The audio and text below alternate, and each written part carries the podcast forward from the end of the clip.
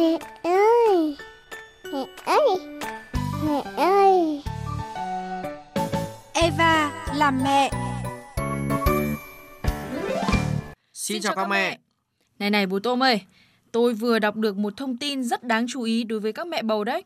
Ôi, thông tin gì thế hả mẹ Tép? Ờ, bố Tôm và các mẹ cùng nghe nhé. Khi mang thai đến tuần thứ 28, chị Emily Ekop ở bang Iowa, Mỹ đã làm theo chỉ dẫn của bác sĩ là đếm số lần thay máy mỗi ngày. Khi đến tuần thứ 33, thấy em bé rất ít cử động, chị liền gọi cho bác sĩ. Người mẹ đã được chỉ định mổ đẻ cấp cứu. Các bác sĩ cho biết chị Emily Ekop đã cứu mạng sống của con nhờ chú ý tới việc theo dõi cử động của thai nhi. Chứng tỏ việc theo dõi cử động của em bé trong bụng mẹ là rất quan trọng mẹ Tép nhỉ? Đúng là như vậy đấy bố Tôm ạ. Thế mà hồi mang thai bé Tôm ấy, chỉ biết là con có cử động là vợ chồng tôi yên tâm rồi, không biết thế nào là bình thường, thế nào là bất thường đấy. Không riêng gì bố mẹ Tôm đâu, cả một số các mẹ trong phóng sự sau cũng vậy. Lập gia đình khi cả hai vợ chồng chưa có công ăn việc làm ổn định, lại mang thai ngay sau ngày cưới, nên chị Lê Thị Thanh ở tỉnh Bắc Ninh ít có điều kiện quan tâm chăm sóc sức khỏe bản thân và thai nhi. Chị cho biết, công việc mưu sinh bận rộn nên chị ít có thời gian chú ý đến những cử động của đứa con trong bụng. Chỉ nghĩ là cứ mẹ khỏe là con cũng khỏe. Đến tầm à, tháng thứ bảy kiểu như là ấy con nó đạp mạnh rồi thì mình mới cảm nhận được. Trái với chị Thanh, chị Nguyễn Thu Thủy ở Hà Nội lại thường xuyên chú ý theo dõi xem con quẫy đạp như thế nào trong bụng. Mỗi khi thấy con ít cử động là chị lại lo lắng. Trong quá trình làm việc thì thỉnh thoảng mình nghĩ dừng lại để nghe xem đạp không ấy. Thấy không động mấy thì no thì đi khám thì xem thì bình thường. Giống như chị Thủy, dù mang thai đến lần thứ ba, chị Hoàng Thị Liên cũng chỉ biết cảm nhận con đạp nhiều hay ít mà không rõ bao nhiêu lần là bình thường. Thì khoảng tầm 4 tháng em thấy nó cử động máy thôi. Em cũng chẳng rõ là cử động như thế nào là bình thường, cử động như thế nào là bất thường. Theo các bác sĩ, theo dõi cử động thai nhi rất đơn giản. Tuy nhiên, nếu thai phụ thực hiện không đúng cách, có thể gây ra những lo lắng không cần thiết hoặc trái ngược lại, bà mẹ có thể bỏ sót những dấu hiệu cảnh báo tình trạng nguy hiểm của em bé trong bụng mẹ. Eva là mẹ, Nghe để hạnh phúc thêm tràn đầy. nghe để yêu thương thêm trọn vẹn.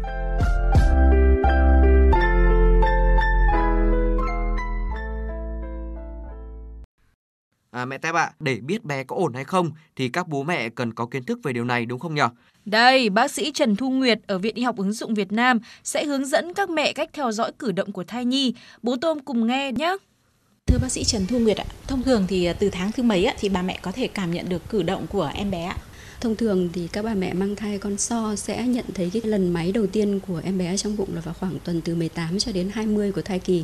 Thế còn các bà mẹ mang thai con dạ thứ hai, thứ ba trở đi thì có thể sẽ thấy sớm hơn vào khoảng tuần thứ 16 cho đến tuần thứ 18 của thai kỳ. Xin chị hướng dẫn cái cách theo dõi làm sao đánh giá được chính xác nhất cái tình trạng của em bé qua những cái cử động mà mẹ cảm nhận được ạ. Thông thường thì cái này các bạn nên theo dõi trong vòng độ khoảng vài ngày hoặc một tuần và mỗi ngày đó thì chúng ta sẽ chọn một cái thời điểm nhất định trong ngày để có thể so sánh được giữa ngày này với ngày kia. Trước khi bắt đầu vào cái quá trình theo dõi thì mẹ nên đi tiểu để cho cái bàng quang nó sẽ rỗng thì bà mẹ có thể nằm yên tâm để theo dõi hơn. Cái thời gian mà chúng tôi khuyến cáo là nên theo dõi cái cử động này trong vòng độ khoảng 2 tiếng. Mẹ sẽ nằm thư giãn, yên tĩnh, đặt tay lên bụng để đếm xem là có bao nhiêu lần em bé đang đạp ở trong bụng. Nếu như mà trong cái khoảng 2 tiếng này mà em bé đạp trên 10 lần thì đấy là hoàn toàn bình thường. Thế còn nếu như trong trường hợp trong 2 tiếng này mà em bé cũng vẫn đạp không được đến 10 lần, chỉ một vài lần thôi thì mẹ cũng đừng vội vàng là lo lắng. Mẹ hãy nên nằm nghiêng sang phía bên trái để tiếp tục một cái lần theo dõi tiếp theo nữa. Ờ, mẹ nên có một cái quyển sổ, bạn ghi lại số lần cử động của bé, bạn ghi lại cái mức độ cử động của bé và cái cảm giác của mẹ hay là những cái tình trạng khác những cái biểu hiện khác liên quan của mẹ trong cái khoảng thời gian theo dõi?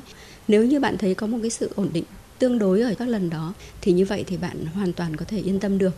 Còn nếu như trong trường hợp mà bạn thấy nó có một cái gì đấy bất thường cả về số lần đạp cả về thời gian đạp hoặc là quá lâu mà bé không đạp thì lúc đấy thì chắc chắn bạn sẽ phải đến khám bác sĩ. Xin chị cho biết là những cái yếu tố nào có thể tác động đến cử động bất thường của thai nhi. cái việc mà em bé có cử động như nào ở trong bụng mẹ thì sẽ do ảnh hưởng của rất nhiều yếu tố. Đó là cái tình trạng ngủ của em bé hay không. Cái thứ hai nữa là cái lượng nước ối nhiều hay ít thì cũng có thể ảnh hưởng đến cái đạp của em bé. Cái thứ ba nữa là những cái điều kiện của bản thân người mẹ khỏe mạnh bình thường, không có một cái bệnh gì đó, hoặc là nhau thai bám đúng cái vị trí thì cũng sẽ làm cho cho cái cái cử động của em bé nó thay đổi khác nhau.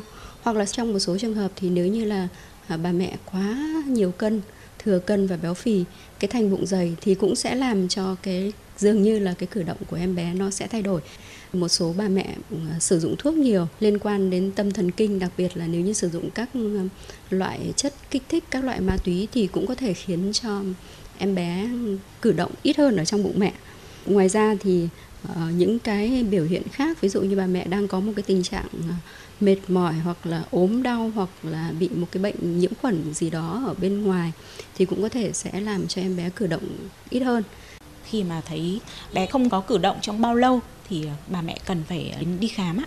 Quá 90 phút mà không thấy có bất cứ một cử động nào thì điều đầu tiên là bạn hãy hoặc là nằm xuống hoặc là nghỉ ngơi thư giãn, uống một cốc nước ấm và chờ trong khoảng một tiếng để xem rằng là có cử động nào của bé hay không.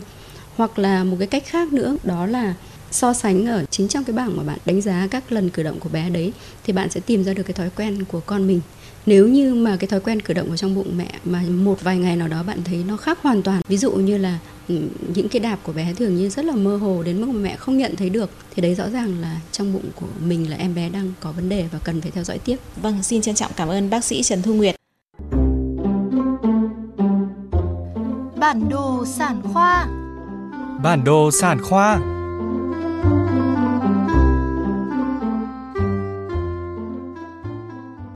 một nơi không phải bệnh viện hay trung tâm sản khoa mà lại có rất nhiều bà bầu được theo dõi điều trị. Đố bố Tôm biết là ở đâu? Ừ, câu hỏi này khó nhỉ? Địa chỉ rất cần thiết với các bà bầu có những vấn đề về tiểu đường hay là tuyến giáp đấy. Ô, ở đâu vậy? Tôi chịu rồi đấy. Thế thì bố Tôm và các mẹ cùng theo chân các phóng viên của Eva làm mẹ nhé. Đây là âm thanh quen thuộc ở khoa nội tiết sinh sản, Bệnh viện Nội tiết Trung ương một bà bầu đang được theo dõi tim thai và cử động thai trong bụng mẹ. Em bao nhiêu tuần đấy? Em được 35 ờ, tuần. Viện nào chuyển sang? Viện phụ sản. À, sản bị sao phải chuyển sang đây? Em bị tiểu đường thai kỳ.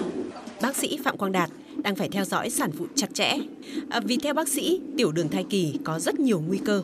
Đái đường mà thai kỳ mà đường huyết áp cao thì có thể ảnh hưởng đến những yếu tố nguy cơ của tim thai, có thể là có nguy cơ sinh non. Mình theo dõi này là để dự phòng cho bệnh nhân. Cùng với các sản phụ được theo dõi điều trị tiểu đường thai kỳ, nhiều bà bầu khác đang được điều trị về bệnh lý tuyến giáp tại đây. Chị Lư Thị Hồng ở Lục Ngạn, Bắc Giang là một ví dụ. Em bắt đầu có thai này em cảm thấy trong người mệt mỏi với du chân tay, xong à, ăn hay là uống thì lâu lâu lại bị mắc nghẹn. Khi em xuống bệnh viện nội tiết trung ương điều trị thì em cảm thấy trong người khỏe hơn và em đỡ mệt hơn nhiều rồi ạ. Khoa nội tiết sinh sản của Bệnh viện Nội tiết Trung ương được thành lập cách đây 5 năm theo tiến sĩ bác sĩ Hoàng Kim Ước, trưởng khoa, thì giường bệnh của khoa luôn kín các bệnh nhân, chủ yếu do được chuyển từ các bệnh viện phụ sản hoặc bệnh nhân đến khám theo tư vấn của bác sĩ sản khoa. Hiện tại bây giờ là mặt bệnh chính là những cái bệnh nhân đái tháo đường và đái tháo đường thai kỳ.